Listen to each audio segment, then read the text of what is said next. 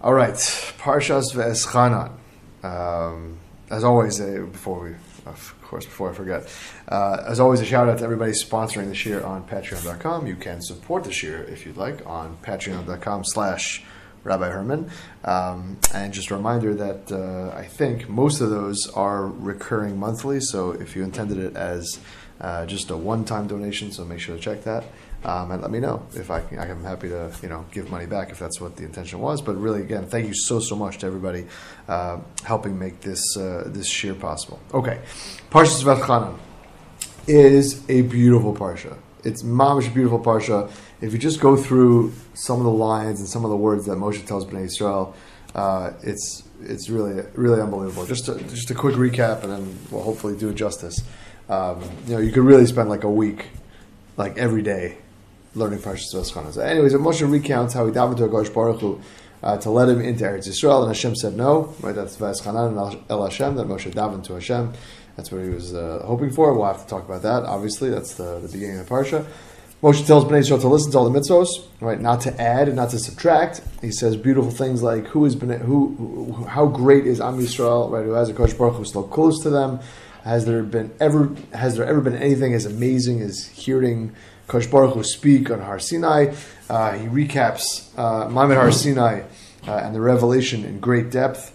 Uh, he points out that even though he's not going into Eretz Israel, so Bnei Israel are going into Eretz Israel. Right? He warns them about worshiping other gods, uh, saying that the Kosh Baruch will kick them out of Eretz Israel if they do so. Uh, we have the laning of Tisha B'av, right? So a lot of uh, you know, listen, if you don't do uh, keep the Torah, so Kosh Baruch Hu is going to exile you, and etc. etc. All those bad stuff. That's the Kriyas Torah for Tisha B'av. Moshe kind of, uh, as they say, waxes poetic about Akosh Baruch who loved our forefathers, right? Loved the Avos, took us out of uh, Mitzrayim, takes care of us. He has, says beautiful lines like Ein Od Milvado, uh, things that we've heard of before. Uh, Moshe briefly sets aside the Ir Miklat that we talked about briefly in Parshas Masay. Um, the main, I guess, the most famous part of Parshas Veschanan is that the uh, Moshe repeats the Aseret Adibros. Um, and uh, he repeats it and recaps it differently than it is in Parshas Yisro.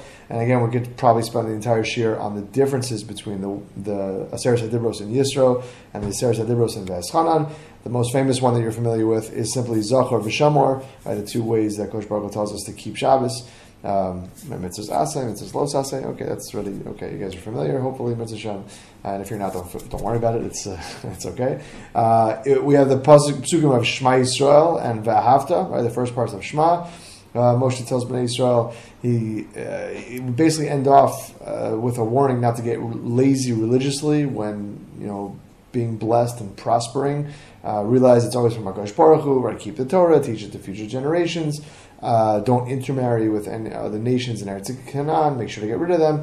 Right, and, and finally, Moshe again gives them chizuk and reminds them that Bnei Israel are a holy nation. Uh, and uh, you know, Kosh Baruch Hu's chosen nation. That's how the parsha ends. So really, again, if you have a chance to go through some of the text, right, this year is not really conducive to going through text and kind of like uh, you know analyzing. But we'll try and mention a couple of beautiful lines. But really, do yourself a favor and kind of read through the parsha because it really is really filled with like awesome, awesome stuff. Okay, uh, let's let's talk about tefillah. Obviously, the, the way the parsha starts, got to mention how uh, how tefillah works. Got to recap that, even though again, I'm sure you heard this stuff in, in Sem, uh, but we're to apply it back to our parsha.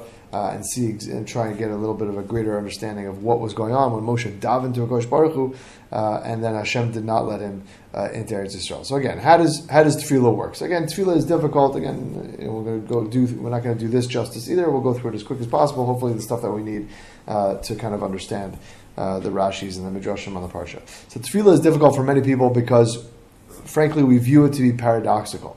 Right? Some of the many questions that come up about tefillah is uh, if Hakadosh Baruch Hu decided X and now I daven, so Hashem's going to change His mind and, and give me Y. Like uh, that doesn't make any sense. Right? We're Kosh Baruch Hu's Kosh Baruch Hu. We obviously decided that for a reason, and we're just human beings. Another question that comes up is, you know, I, I you know, it's the same Shemon Esrei. I say it three times a day. What Hashem forgot what I said six hours ago. Hashem forgot what I said yesterday. Right? Why do we need to say this three times a day? We always say the same thing. Another question that comes up in tefillah is that why do you need to tell Hakadosh Baruch Hu what you want? Right? Hashem is Hashem. He knows. Believe me, He knows. He knows better than you do. So what we need to tell Hakadosh Baruch Hu what we want. We need to articulate that, and obviously There are a lot more questions, but those are kind of the three that will get us jump started. Now, I will just mention in passing that there is actually an approach in Jewish thought that says, yes, when Hashem created this physical world, he kiviyachol was uh, the phrase is mitzamtzem himself. He kind of shrunk himself in this area and made it as if he doesn't know what we want. And yes, we do have to tell him what we want. Right? Rav Pinkus discusses this at length, but that's not really the mainstream approach. Uh, rather, when you're talking about the Chovos Halavavos, the Sefer HaChinuch, or reverse, right? We're gonna we're gonna talk about that. How does that work exactly? So, again, the word Hebrew in Hebrew for davening is lehit palel. Right, lehit palel means to daven. What does that mean? Right, again, the word daven doesn't really mean anything. We know what we're doing, we know what we're talking about, but what does davening mean? So the word lehit palel is easier to define. Hit palel in Hebrew, I'm definitely not a Hebrew guy and a grammar guy, but it's in the hit hitpa'el tense. It's in hitpa'el means a reflexive tense, i.e., you're doing the verb in question to yourself. So the word lehitpalel means to palel to yourself. So what is the word pilel? What is that shoresh? Pei lamed lamed. What does that mean? So Rashi says. Uh, so Yaakov says to Yosef at the end of uh, Sefer Bereshis, to see your face, I never pileled. And Rashi says over there that it never thought, I never occurred, I never filled my heart to think that I would see you again. So pilel means to again, to think, to occur, to fill your heart and think. So lehit palel means to think to yourself, to th- fill your heart and think and, and analyze to yourself. It's to think about yourself. So with that kind of like reframing of what tefillah is, it's not begging God for stuff. It's kind of using the text of the tefillah to think about yourself. Now it becomes a little bit more clear why, for example, we say the same tefillah three times a day. It's not that Hashem forgot what we said like a couple hours ago. No, we're training ourselves right? To to understand these concepts, to realize that refuah comes from Hashem and parnasa comes from Hashem, right? Etc. Etc. Obviously, Hashem knows what you want, but you, but we, we need to internalize that all these things come from Hakadosh Baruch Hu. So what about, and we're not trying to change Hakadosh Baruch Hu's mind. That's obviously not what we're doing, right? What we're trying to do is we're trying to grow our own understanding and and knowledge and focus about Akash Baruch Hu in this world. We're trying to internalize how Akash Baruch Hu relates to this world, how this world works.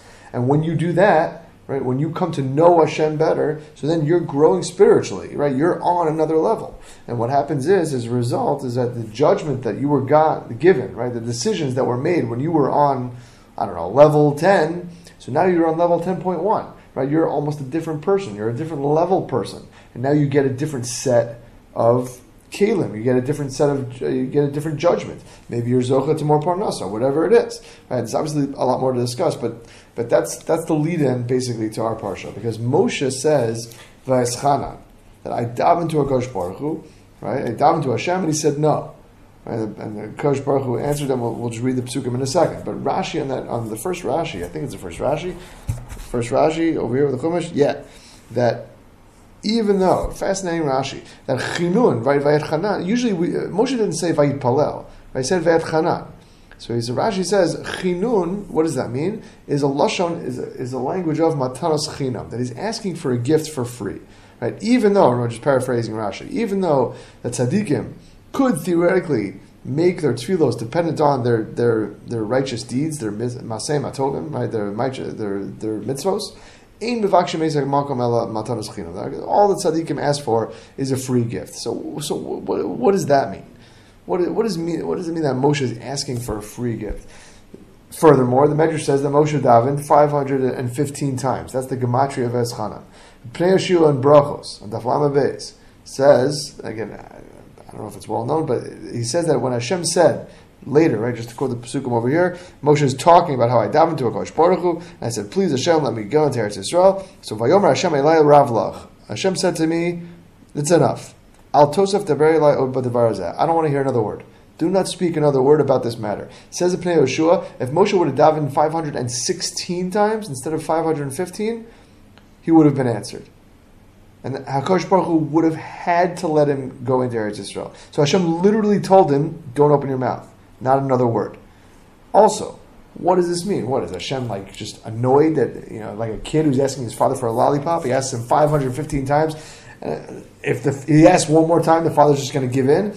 So no, so that's not obviously as we've been trying to illustrate for the last minute or two. Davening is not necessarily about asking. Right, the ikar of davening is not asking for something. It's not getting something. Right? Hashem would not have been like, okay, fine, just leave me alone.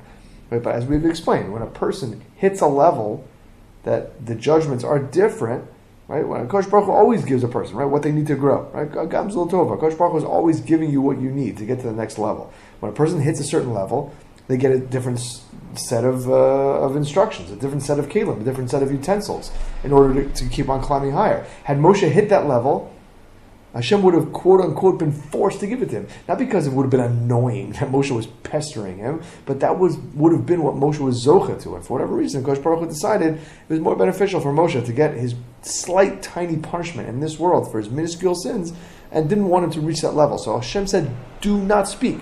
But tefillah will get you. The koach tefillah, realize what this is. Tefillah will get you to a higher level, and then you'll be zocha to that. So back to Rashi. When Rashi says that tzaddikim don't rely on their good deeds, they ask for a free gift, means that they're not really asking for something. That they're what are they they're asking Hashem for stuff because they're trying to train themselves to realize that everything comes from Hakadosh Baruch Hu, right? And they realize that if true judgment is that uh, if we're asking Kosh Baruch Hu, who knows and understands all the judgments in the world, or how our heart's desires, you can't base it on your mitzvos and the good deeds that you did. What are that? Well, it's nothing. What is that? Kosh Baruch. He can analyze all the different uh, understandings and thought processes that we had. Our mitzvahs are worth nothing. So the tzaddikim understand that they're asking for Matnas Says the Sfas Emes, an unbelievable question. He says, where in the world did Rashi get that from? Like, where do you see it in the pasuk? Right? Moshe davened to Hashem, didn't use his righteousness. Where does it say that? Right? And furthermore, Moshe's tefillah wasn't even answered. Right? Maybe if Moshe would have mentioned his great deeds, he would have been answered. So, like we've been saying, Rav Nosson Tzvi Finkel quotes Rav Chaim Kamil, who was Rosh Yeshiva Ofakim. He died about 20 years ago, right? He was a, he was a chaver of his, his talmid of Rosh Chaim Shmulevitz in the Mir. So, he said that Moshe wasn't asking to get into Eretz Yisrael. Yes, that's what he was asking for. But that wasn't the purpose of his Ve'et of his tefillah. Right? Obviously, he would have liked that. That's the tefillah, that was the request he was using to understand Akash Baruch Hu better. But his intention was, was Ve'et El Hashem. Right? He's trying to get closer to Akash Baruch Hu.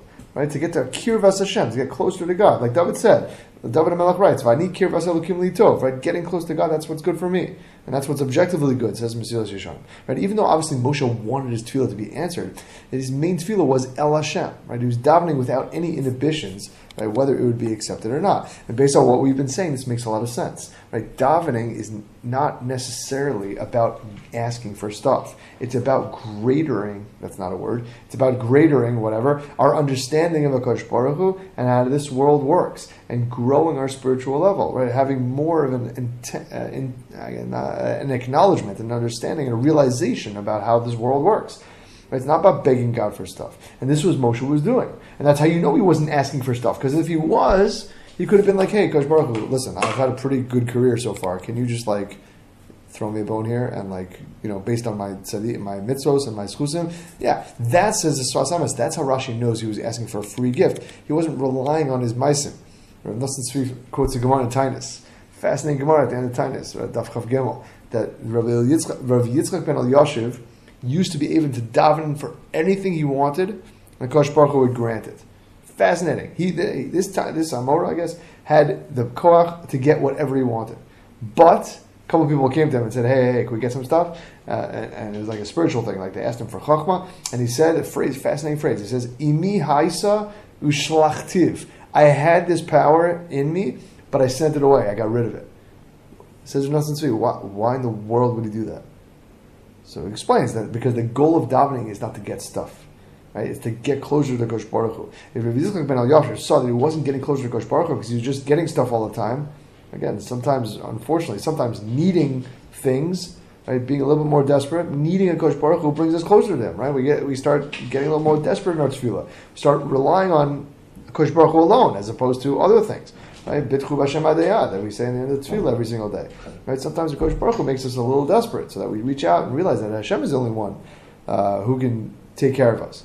Right? There has been, uh, I don't know if you guys have been following on like the, Unlike the news, there have been some terrible tragedies the last couple of days in Am Yisrael. There's a Jew who was shot and killed in, in Washington, in D.C. Uh, it was just today. There was a bus that ran over uh, kids outside a mall in in Yerushalayim. Uh, like terrible, like like lo aleinu, eh, right? What what do we do? What is our response to that? Our response is, yeah, we sometimes we can't do anything but cry out to Kosh Baruch Hu. Uh, those kids, I mean, Rahman uh, someone's going to get Kosh Baruch Hu has a judgment, and there's a judgment. We can't really understand, obviously, but but our response is to have imunity bitachon that Kosh Baruch Hu knows what's going on. And that's what we do when things get desperate. So Rabbi Yitzchak passed on that ability to get whatever he wanted. Because to get whatever he wanted was not the goal. Right? The goal, yes, obviously we want. We ask Hashem for refuah and parnasa and health and, and das and all this type of stuff, and so we can you know get closer to our Kosh. But it's to really the purpose of davening is to increase our knowledge and awareness of our Kosh Baruch. Nosson Tzvi further proves it, just to finish off, he proves it from another pasuk in our parsha. Pretty, I don't know, I, I referenced it before. I, I, keep on trying to hold myself back from saying it's famous because when if you don't know it and I say it's famous, then you feel bad. It's not famous. It's just a beautiful pasuk. It says, "Ki mi goy gadol asher lo elokim korovim elav kashem elokinu b'chol koreni elav." What? How great is a nation that has a kosh baruch that's so close to them that that they, that Hashem is our God whenever we call out to Him. And most people, I think, assume that that means that how great is it that we have a that we have a God who will answer our tefillos whenever we call out. That's not what it says. That's not what it says. It says in Tzvi. What does it say? Right? It says, How great is our nation that it has a God so close to them when they call out to Him. Because the purpose of calling out to Kosh Baruch Hu is to get closer to Him. It's not to get stuff. Right? That's what we're talking about. Right? Davening gives us the chance to pause our day, to reflect on where everything is coming from. Right? That's why the Yetzer Hara is so good and so focused on getting us to space out when we're davening. Right? Have you ever seen anything like this in your life? Right? We don't space out more in any other activity than davening. This is why I call it when the, the reward is great, the Yetzer Hara tries to work hard. Right? When you're, uh, you know, when you're doing, I don't want to compare mitzvahs, but the spacing out we do, let's say when we shake lulav, is not the spacing out we do when, when we're davening. Right? We are, unfortunately, right, in Hashem, we should all use a sitter and we should all focus when we're davening. But the Yetzer Hara gets us really good when we're trying to daven. Why? Because davening is so powerful. So that's the goal. That's what we're trying to do. When we daven, we try to use the text of the Shemona Esrei to refocus ourselves, use the text that Anshe Knesset Gedola gave us, uh, and kind of reorient ourselves so we don't get lost uh, during the day. Okay, um, that's a bit about davening. I just want to do this quickly before I forget. Like just like I mentioned, Dvarim is, is filled with small, simple, beautiful power lessons uh, from the like these individual psukim. Uh, so I just want to go through a couple of them. the pasuk says right, just towards the beginning. Um, right, we are clinging. We are, we are cling, clinging to a Kosh Baruch Hu, and we are all alive today. And then it keeps on going. And it says, uh, just to paraphrase, right? I've given you chukim and mishpatim that I've commanded you to do, to follow the Torah in, in Eretz Yisrael that you're going to inherit. Right? You should do keep the Torah. Ki hi chachmaschem ubinaschem. The Torah is your chachma and your bina, your understanding and your wisdom. Le'enei ha'amim, to the eyes of all the nations. They'll hear these laws, and they're going to say, Wow, how brilliant and understanding and intelligent is this nation. Kimi Kim Right? Okay, that's, I mentioned. How great is this nation that has all these great laws? Okay, like all of this Torah. Chazal explain that, first of all, two things. First of all, why are we alive today? Why is Am Yisrael still, Baruch Hashem, more than kicking. Uh, not because we're smarter or luckier or more ruthless, it's because we cling to Kosh Baruch. Right? Why are you Chaim Hayom? Why are you alive today? Because we cling to Kosh Baruch Not because we have the best army, not because we have the best politicians, not because we have the best tech, not because we have the best fighters, not because we have. A, I don't want to say that because that already gets political. Whatever. Because we cling to Kosh Baruch and His Torah. That is it. Similarly, likewise, when do Goyim respect us? When we keep the Torah. And sometimes they don't even respect us then, but that's the curse of Golos that we talked about in the Kinos, right, that the Jews are hated by the Goyim for no reason.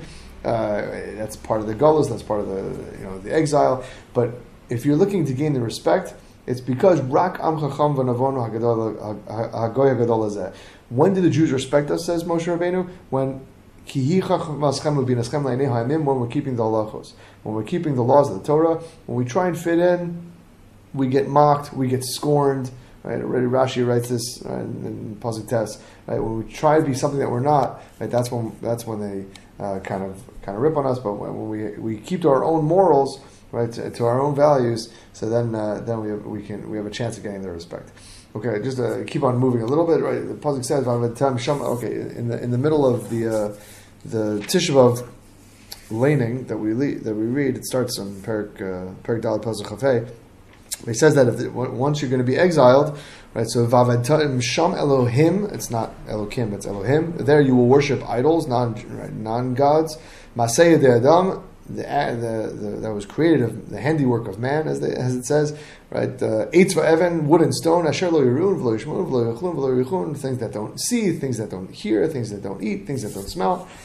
So basically, Moshe promises that we don't keep the Torah, that Kosh Baruch Hu will exile us, and we'll worship all these gods that we don't know. And, and as we mentioned, when we talked about Baal Peor, it's very difficult to relate to Avodah Zarah. Nowadays, we don't have a strong taiva to bow down to a dude on a cross. It's just not a thing. Uh, but there's a phraseology in the pasuk that makes this hit a lot closer to home. What does the pasuk say? I'll try just there you will worship gods. It doesn't say that are made out of stone and wood. It says there you will worship Elohim Maaseh Adam that are made with human hands. Right? Why does it say that? Right? We know, right, all these statues they talk about, right, like in the story by Avram when he took the baseball bat and broke all the idols.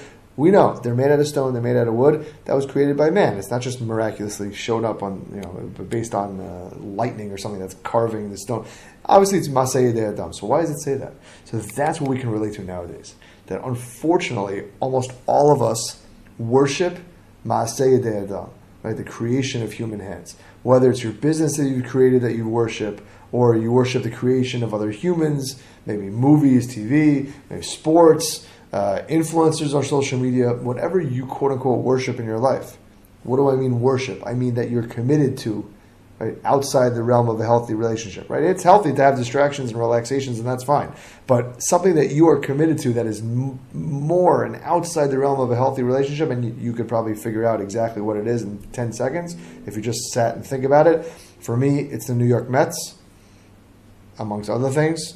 When you find yourself humming the Edwin Diaz Nigun, and if you don't know what that is, that's fine. That means you do not worship the Mets as much as I do, so that's great. But unfortunately, we all have that thing which we worship, the Masayah de Adam, the things that are created by human hands. We worship that in some form or fashion. Sports heroes, movie stars, business stars, we all have that some form of avodah zara that we devote way too much time and energy to. Right? And that's what Moshe is saying. Do not, when you're in exile and you're in Gullus, there's going to be a lot of stuff that's exciting that captures your attention, that is Elohim, that is like a God, that for some people, uh, politics, business, sports, all that is Elohim Masayeh de Adam. It's the creation of, of, of, human hands. Don't get caught up in that. Make sure you avoid that at, at all costs. Finally, just and then we'll get to a couple other uh, uh, but just I want to keep checking off these individual psukim. Um, in the after when recapping Har Sinai, uh, right after the Seres Dibros, Moshe reminds Bnei Israel that he told them, "Shuvu lechem la'alechem." Now you can go back to your tents. What does that mean? So that means that, that uh, husband, husbands and wives could go, go back to being intimate together because they had been forbidden for that for three days before Maamad Har Sinai, right, so that everybody would be tahar. The Gemara in Sanhedrin, on Daf Nun Tes, it's like an offhand comment, but it, it, it, just mentions that that was tzivui, that was a command to go fulfill pru uruvu once again, that people should have kids again. And if that's true, though, the language is curious. Right? I understand that Moshe Rabbeinu was trying to be tzanua, didn't want to be explicit, fine. But why does he say shuvu lechem la'olechem? Go back to your tents to fulfill pru uruvu. Very fascinating. What does that What does that mean? So Rav Baruch Simon, was one of the Rosh Yeshiva at YU, he quotes Rav Naftali, Rav Naftali Kretzmer, who's apparently Rav Shach's Rebbe. I had never heard of him, but I'm sure he's not I'm definitely not not holding in all of, the, of that type of stuff. So it, he doesn't need my haskama. Anyway, so Rav Shach's Rebbe of Naftali Kretzmer says like this: says it's, rem, it, it's reminiscent of Radak. The Radak says when the pasuk says pru revu, right? What's the double language? Why does it say pru revu? Right? We know the stupid English translation: "Be fruitful and multiply." What in the heck does that mean? So the Radak says Pru means to have kids, means to birth kids. Uruvu means to raise kids. So, in other words, Pru is not a commandment just to procreate. It's to raise them in a Torah lifestyle. If that's true, then you can understand why Moshe phrased it that way. Go back to your tents, go back to your home, because chinuch begins at home. Uh, I, at the risk of, I don't know if it's controversial necessarily, but I, I like very often to ask the, the girls and, and the guys when I was teaching in yeshiva why they think that Jewish education in America, right, primarily in modern Orthodox world, but definitely not limited to that, why doesn't it really work? Right, again, this is speaking generalities, and I know I'm not ripping on anybody specifically, but I would argue, at least in my experience, and maybe you guys, I think you guys would agree, and most of the most of the girls I speak to agree, that the majority of kids, and I obviously I'm sure a lot of kids do very well, but let's say the majority of kids, and obviously this is generalities, are uninspired, uneducated. I, every year, for example, I do this uh, Hanukkah quiz. Like uh, if you remember, I did with you guys. I'm not sure if I did with you guys this year. I don't. I actually don't remember. But it's like it's Jewish trivia versus Goyish trivia, like secular trivia. Like I, the first two pages are secular trivia, and then there's some Jewish trivia, and everyone knows the secular trivia, and nobody knows the Jewish trivia. And again, I think the kids generally are masking, and they agree that you know for whatever reason, a lot of not all of it, a lot of the education is, is, is not working. And everyone has a theory from blaming. I, I, like to listen to what the kids have to say. Some blame the school, some blame the teachers, some blame the parents, society, technology, Western culture. Frankly, if you ask me, I think it's just a mix of both, or not both, a mix of everything. Um, but almost every kid, fascinating, almost every kid I, I speak with agrees that when the message at home does not match the message the kid is getting in school, that's when there's a train wreck. Not a train wreck. That's when things don't work. Right? The chinuch begins at home, in the tent. Right? What our kids see us do. Listen, you guys are, I know it's a year, two, three at a SM. Believe me, chinuch is not that far away from you guys. Right? What our kids see us do at home is what they're going to learn. What we think is important is what our kids are going to think is important, no matter what the teachers say at school. Right? Our kids are getting values from us, from the parents at home. They see you on your phone for six hours a day. They're going to think that the phone is the greatest thing of all time, and, and they may not be wrong, but that, that's what they're going to think. Chinuch begins at home, and that's just a message that again, Allah Aleichem, right? The, the, fact that Moshe phrased it in that way to do pruruvu, to raise Jewish kids, right? That starts in the tent. That starts that starts at home. Okay, uh, let's go into a couple of other psukim. The pasuk Torah, the parsha seems to imply, uh, not imply. It says pretty clearly, uh, almost the same pasuk, almost the same pasuk phrased differently. It says, "Raki shmor Right, be very careful and guard your, your soul. And then it says a little bit later, a few psukim later, "V'nishmartem ma'od Right, you should guard your souls. Be very careful about your souls. Right. Again, Mrs. Hisham already writes that that's also talking about your physical well-being. Right, uh, we talk about that if you remember in Perek. Yes, I forget already. But again, what what extent do you take that? right? That maybe you should just stay home and never go anywhere because you might get sick, and right? Uh, how far do you have to take that to, to be very careful about your lives? So again, we explained that there's a difference between probability and possibility, right? If you guys remember that if something is probable that it's going to happen, right? If you go out in a snowstorm in shorts and t-shirt and stand out there for three hours, it's very probable that you get sick. So that's you shouldn't do. But if something is theoretically possible, then you have to have a talk, and then a coach Baruch will take care of you, even if it's theoretically possible for anything to happen. Right? So if there's a one percent percent, so then we have to have a munah b'tachon a kosh baruch. But if you look at the psukim, though, right? Again, everybody use again. They quoted this by Corona, right, all the time. Right, be very careful about your lives. And okay, uh, true, Nachon Mesilas Yesharim says it fine. But if you would ask me, and if you look at the Pashup Shah the Psukim, it's not talking about your physical life at all. Right? Pasuk says, "V'nishmartem ma'od l'nafshasecha." Right? Make sure you guard your neshama. Right? If you look at the context over there, that, that is talking about worshiping of a Right? It doesn't say anything about staying healthy. Again, Chazal quoted, so it's fine, but that pasuk is Pasha is talking about guarding your soul against worshiping of Zara. Right? The other pasuk, right, Raki Shomer Lecha Ushmor Nafshecha Me'od, right? That's actually uh, a Kli Yakar. Kliyakar says, Yishamar lecha, right, the first part, watch over yourself. That's talking about your physical well-being. Ushmor nafshecha, right, watch over your soul. right? That's talking obviously about your spiritual well-being. Where does it say ma'od in that pasuk?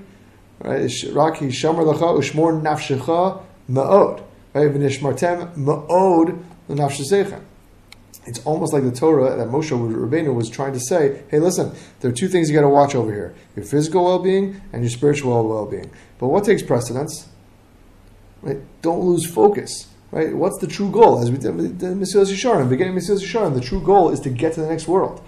Right? The spiritual well being has to take precedence over the physical well being. So, if you're faced with a choice, for example, you have uh, an hour and you can either go running or you want to learn the Daf Yomi to take an example that's totally not relevant to my life at all. What's more important for you to go running and learn the daf? Okay, I know someone who goes running and listens to the daf when he runs. Obviously, that's not the ikar limud. He does that as chazara, but okay, that's amazing. You can combine the two. But if you have a choice between something that will take care of your physical self and something that will take care of your spiritual self, you have to be careful. Right, you have to really make sure what to choose. What remember what the ikar is. Melech tells a story about Rav Elchanan Wasserman Hashem Yakum Damo, right? He was killed by the Nazis in the Holocaust. So he had a yeshiva in his yeshiva. Uh, one of the fathers of the kids, right, wanted to pull the kid out early right, to teach him a business, right before he was uh, before he quote unquote graduated. I don't know if they had graduations back then. Before before he spent all of his allotted years uh, in yeshiva. So, and, he, and the father was uh, knew his stuff, right? He quoted all sorts of proofs, right? The Mishnah says in Pirkei Avos, right? Perek Beis, right? Yafet Hamatorah Derech Eretz, that learning is good with derech eretz with the parnasa, and it says also kol Torah she'in ima malacha sofa batla v'gereres avon that all any Torah that doesn't have any work with it, so inevitably will get uh, uprooted and it'll, it'll, even lead a person to sin. So the guy knew what he was talking about, but Rav Elchanan said back to him, "Yeah, all those maamarei chazal are nice, and that's true, but there's another chazal." Right? The, chazal, the halacha is that if Rahman al-Islam, if a, if a child, if a baby's brothers died because of the bris milah, right, the, the hemophilia whatever it is, right, whatever it is, the kid is patur from milah. The kid does not have to get a bris milah. Right? Even a mitzvah as great as milah, right, that ordinarily comes with a chiv kares, right? If you don't fulfill that, right, chiv kares. But if there's a danger to the kid's life, then we don't do that great mitzvah. So, so too here. Again, back then, there's a serious danger to spiritual quality of life. If the kid left yeshiva to go into business too early, uh, nowadays uh, it applies also, but uh, I would argue maybe not as much. Okay, either way, spiritual life is the same as physical life, right? Then we have to make sure that that is also a priority, right? That uh, you know that we have to kind of take again. We, we don't think about it necessarily, unfortunately, because we're kind of caught up. And Ramchal writes this as well. We're obviously caught up in our physical lives, but we have to make sure to focus on our spiritual lives as well. If a person's physical well-being is going to get away in their spiritual well-being, so you got to take that into account. And if you're, if you're, excuse me, if you're trying to get a job, that's going to pay you a great salary. Physical well-being, amazing but it's not going to let you be as frum or as home or as motherly or as modest as you want to be. So then maybe you should reconsider or figure out a way to do it that you can be as frum as possible. It says Ramelech, you also have to see the danger coming. Right? The pasuk says in Mishlei, fascinating pasuk. Says Lech el nemala, go to an ant, and then it says Re'ed and see its ways and become smart. So the Chazal go to town on that that uh, that pasuk. talks uh, some talk about how see how much an ant works, see how much his ant is, an ant is orderly. He's always marching in a line. Melech says, check it out. When you when you see a line of ants walking, right, and you stomp your foot down, not in the middle. You don't want to kill anybody, but let's say very close to them, right. So they scatter, right. But a few minutes later, right, where they all could have been killed a moment ago in the same place, they go back because that's where they were going. Right? Even though a second ago you would have killed half of them. It says Ramelech, Shlomo Melech is telling you not to be like that ant. Right? The ant has no idea, right? The ant, or the ant is oblivious. But if you know a job or a neighborhood or a college or a place where many of your friends have already been trampled spiritually, so don't be like that stupid ant. Right? Don't go have the courage, right, to make your own decisions, as we've discussed, right, and actively choose the best path for you. Right? Don't ignore all the warning signs. Make sure you're focused on your spiritual well-being, just like uh, you're focused on your physical well-being. Okay, a couple things I just want to mention in passing, then we'll finish up because you can't do this without uh, without mentioning them. First is Shema Yisrael. Kosh Baruch Hu, right, Moshe Rabbeinu says Shema Yisrael, Shem Elokeinu, Shem Echad. Right, you guys are familiar. So if you look in the Sefer Torah, obviously you could say a lot of things about Shema Yisrael, but if you look at the Sefer Torah, there are two large letters in the Sefer Torah. Right? It's the ayin at the end of Shema and the dalet at the end of Echad. Right? So the, uh, what's what's the point of that? So the, the ayin is there, so it's not an aleph. Right? Those obviously sound the same, but if Shema is listen, and sh, with an aleph, Shema means maybe, which would obviously destroy the whole point. Right? Maybe there is a God. That's probably not something we're trying to be saying. And at the end, Dalid is obviously Echad is Dalid. We don't want it to be a Resh, which would be Acher. Shema Yisrael Hashem Akeinu Hashem Acher. Uh, there's another God. That, that's obviously not what we're trying to do. Says Hirsch, the letters da, Aleph, uh, the letters Ayin, excuse me, and Dalid together is the word aid or a witness. when we say Shema Yisrael, right, we are witnesses to Kosh Baruch Hu's right, revelation right on Har Sinai that Hashem is Achad, right? As Moshe says in Parashat Nitzavim, Hakadosh Baruch made the bris right, uh, with everybody standing there. Uh, and everyone not standing there at Har Sinai. Again, it wasn't exactly at Har Sinai. Okay, Medrash Tanchuma says that all the neshamas were there. Okay, he's not necessarily talking about Har, Har Sinai specifically, right, but people have kind of adopted that. Uh, Gemara says uh, in Shavuos that all the future Gerim were there at Har Sinai. Okay, anyway, long story short, all of us were there. But all of us right, are, are witnesses uh, to Maamad Har Sinai. Shema, that's what Shema Yisrael is saying, right? As, as it says in our parsha, in Od Milvado, right? There is nothing else. Kodesh Baruch Hu is everything. Uh, and says of Shimon Schwab, right? In the Sefer on Tefillah, that's why we cover our eyes, right? To indicate, to, to try and exclude every possible argument for not accepting Kodesh Baruch Hu, and God knows there are many of them. Right? To concentrate and focus on the singular truth that Hashem is one. So if you're struggling with Kriyashma and you're kind of like just running through it and not really focusing, if you need something to think about, when you put your hand over your eyes. So imagine being a witness, standing at Har Sinai and hearing God Himself say the first two commandments. Anochi Hashem Elokecha, Lo Elokim Al Panai, right? I am Hashem your God. Do not have, have any other gods. That's Shema Yisrael, right? Shema Yisrael. That's what you should be thinking about if, you're, if you don't have anything to think about right at the moment. Right? By Shema Yisrael, right? That's, uh, and that's a tremendous course. That's the basic right, kiyum of, uh, of saying Shema and being Mekabah Ol Okay, finally, I guess sort of finally, um, the Haftorah every week by uh, by Parshas Vaeschanan is Nachamu Nachamu Ami, uh, because it's uh, consolation, right? And Vaeschanan is always after Tisha B'av. Uh, so the first line of the Haftorah is that Nachamu Nachamu Ami Omar Elokechem, right? That uh, console, console my nation, right? Hashem says, console, console my nation. I think most people think that a Baruch that that means right? That be comforted. Jewish people, oh, you just had Tisha B'av, but be comforted. Kosh Baruch will take care of you throughout the Golos, etc. Actually, and this is the, apparently the second Jewish gra- uh, Hebrew grammar vort that I'm doing today, which is probably two more than I've ever done in a shiur. But what does the word nachamu mean? It's, it's, a, it's a verb. It's a command. It says comfort.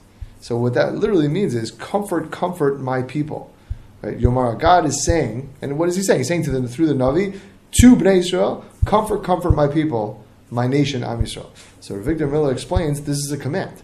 This is a Kosh Baruch Hu saying, saying to us, go comfort people, not not necessarily avelim, not Rahman al people who are in mourning, but regular people. Right? We've mentioned smile at people, take care of people, lift them up when they're down. Right? One of the ways to bring the Beis Hamikdash back is to increase our bein adam. So the Navi is not only telling us to be comforted, but Hashem is telling us to actively comfort other people, right? and that will help bring about the Beis Hamikdash. Again, we spoke about this before. Right? Just being nice to people, right? Something that's free. Right? Again, we've mentioned it, but I just wanted, I saw it, and I just wanted to just throw it out there that that's the goal. That's the, the command of Nachmu, Nachmu Ami. Uh, and finally, finally, nothing to do with the parsha, but since right now in Eretz Yisrael is Tu B'Av, and the Gemara says at the end of the Taanis that there was no greater day in the Jewish calendar than Yom Kippur and Tu B'Av, and the Gemara there lists a bunch of things that happened on Tu B'Av. One of the wonderful and amazing things that happened was that the women would go out to the fields dressed in white looking for a shidduch. They would uh, praise themselves, look at my beauty, look at my midos, look at my yichus. So I just want to leave everyone with a bracha. They should, they should find their shidduch speedily in their days. Bimher. Amen. All right, everybody. Have a great, great Shabbos. Uh, we'll see you, Mitzvah Shem. Uh, I hope, I hope